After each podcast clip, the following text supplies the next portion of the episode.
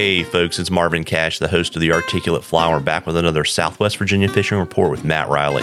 How you doing, Matt? Doing great, Marvin. How are you? As always, just trying to stay out of trouble, and I thought you were going to tell me you were slightly frozen. It's gotten a little bit cool in your part of the world. Oh, it definitely has. Somebody turned the, the air conditioning on uh, a couple days ago. We've had we've had a couple big big cold fronts this month already, but we went from you know overnight lows in like the 40s and 50s um, last week to overnight lows in the mid 20s um, the last couple of days. So things have uh, things have definitely cooled down quite a bit. Um, things are changing, and uh, that's what we're kind of name of the game right now is um, the grab bag time of year. You know, we're smallmouth fishing, starting to think about muskie, uh, doing more trout and streamer fishing, and kind of all of the above. So it's uh, it's it's definitely uh, fixing to change here. Yeah, and I do know too. Probably what like uh, towards the end of the weekend, things are going to come back, and it's going to be cool, but it's going to be normal cool, right? Yeah, we're going to get back to probably uh, you know highs in you know around 70 or up in the 60s um, overnight lows in you know 40s and 50s maybe high 30s um, which is pretty normal. I would say this is has been already one of the cooler um, octobers in the last couple of years. Um, our water temperatures now remember last fall last october um, about right now we had water temperatures um, on the smallmouth rivers in the mid 60s, and we're uh, we we hit 50 degrees this morning um, with the couple of nights of, of real cold overnight. So, um, but we're going to come back up a little bit, but uh, you know, I, I'd say we're definitely a little bit slower than we were the last uh, couple of years. Yeah. And so on the smallmouth front, when you get that cold bump, do the fish kind of sulk a little bit and then have to normalize, or do they just kind of keep that perpetual movement towards their wintering holes? Um, they definitely do sulk a little bit. I mean, they're uh, at the moment. Um, I, I would say, I hate to be negative, but I would say the the bite this fall so far has been somewhat disappointing. I've had a couple of uh, couple of really good days, um, but a few, uh, you know, with some of these big hard cold fronts, it's been uh, it, it, takes them a while to adjust to that. You know, it'll knock the bite back a little bit, and things will get good again as we warm up. But you know, we've had two real hard ones in a row, so uh, you know, they're uh, they're still feeding. They still have to feed because winter's coming.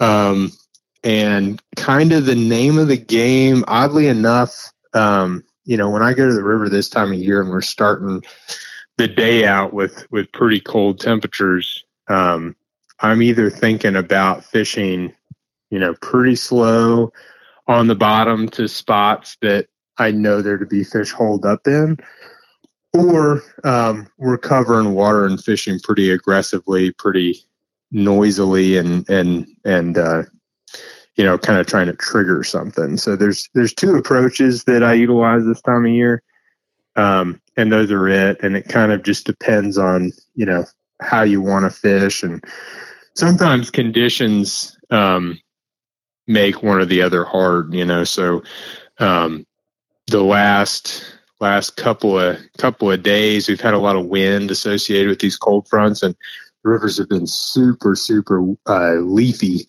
and so um, that that can take um, certain presentations just out of the out of the playbook entirely because you're just you know fishing topwater stuff. Um, you're potentially just snagging snagging weed or leaves constantly, um, and and so uh, you know that that kind of dictates what we're doing this time of year too. Yeah, got it. And I know it's early, but I know reports. I think the last time I talked to Ethan, they were getting good muskie eats on the James. What are you seeing where you are? Oh, I'm sure. Um, I have uh, this week, next couple of days, going to be my first couple of, um, you know, musky program um, endeavors. We're kind of switching gears with the colder weather a little bit.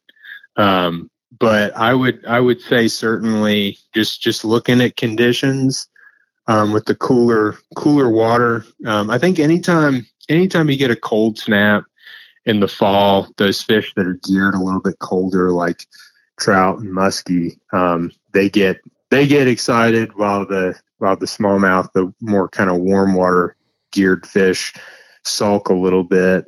Um, so I would expect the uh, fish to be fairly, you know, chasey and excited, but we're definitely going to be dealing with some low water because we we also have low clear water across the region. So that's not an abnormal thing to deal with this time of year, but what that means is is you know there's just there's just more lights on everything. You know, you can see them and they can see you. So um, using tactics that kind of try to try to force fish to eat away from the boat and and uh, and that kind of thing are, are going to be important for the next couple of weeks probably yeah and i know when you say that is it low enough like i know sometimes when it's really low you won't even bother to figure eight because your cover's blown well before they ever get that close to the boat i would say that's that's you know it kind of depends on where you are um you know depth of water ambient light and and and angle of sun all that kind of stuff but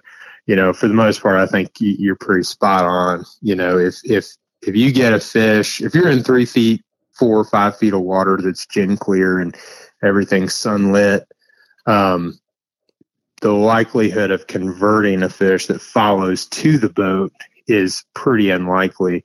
It's probably, you know, it's always worth doing some kind of boat side maneuver because um, as as maybe unlikely as it is, I've I've seen it happen a bunch where fish either notice your fly or uh, or kind of use the boat to ambush a, a, a, fly or a lure. You know, you, you won't see anything coming in behind your fly and you do a figure eight and the fish comes out from underneath the boat and eats it. So it's always worth doing something. Um, but like I said, if if uh, if you can help it, you know, using things like speed, to try to get a fish to commit well away from the boat uh, is definitely going to put a lot more fish in the boat right now. Yeah, got it. And I got an interesting question for you too from Grant. He wanted to know, you know, if you can fish topwater for fall muskie, and if so, if there's a window where that tactic's effective more often than not.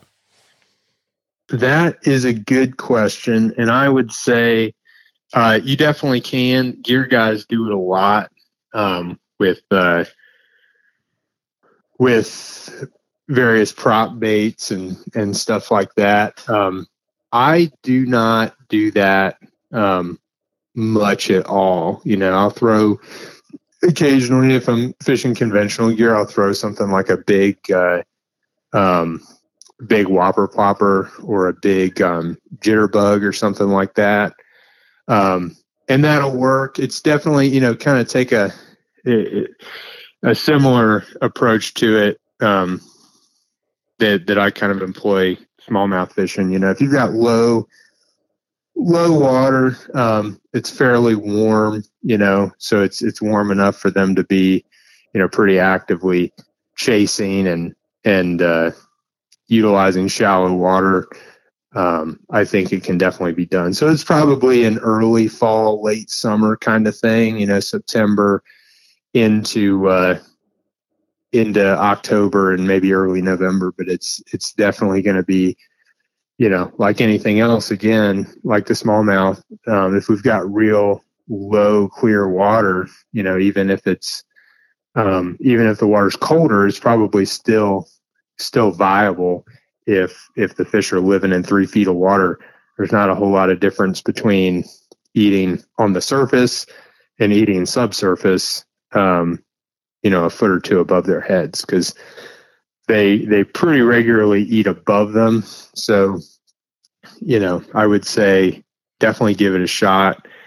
Um, just uh, try you know don't chuck it into the the mat of leaves up against the bank right now because it's probably going to drive you nuts. Yeah, there, there you go. And you know, folks, we love questions on the articulate fly. You can DM us on social media. You can email them to us whatever is easiest for you. And if we use your question, I will send you some articulate fly swag. I'll enter a drawing for something cool for Matt at the end of the season. And you know, as we're starting to turn the lights off on smallmouth and move into muskie, you know, how can folks reach out to you, Matt, and uh, get on your calendar and go fishing?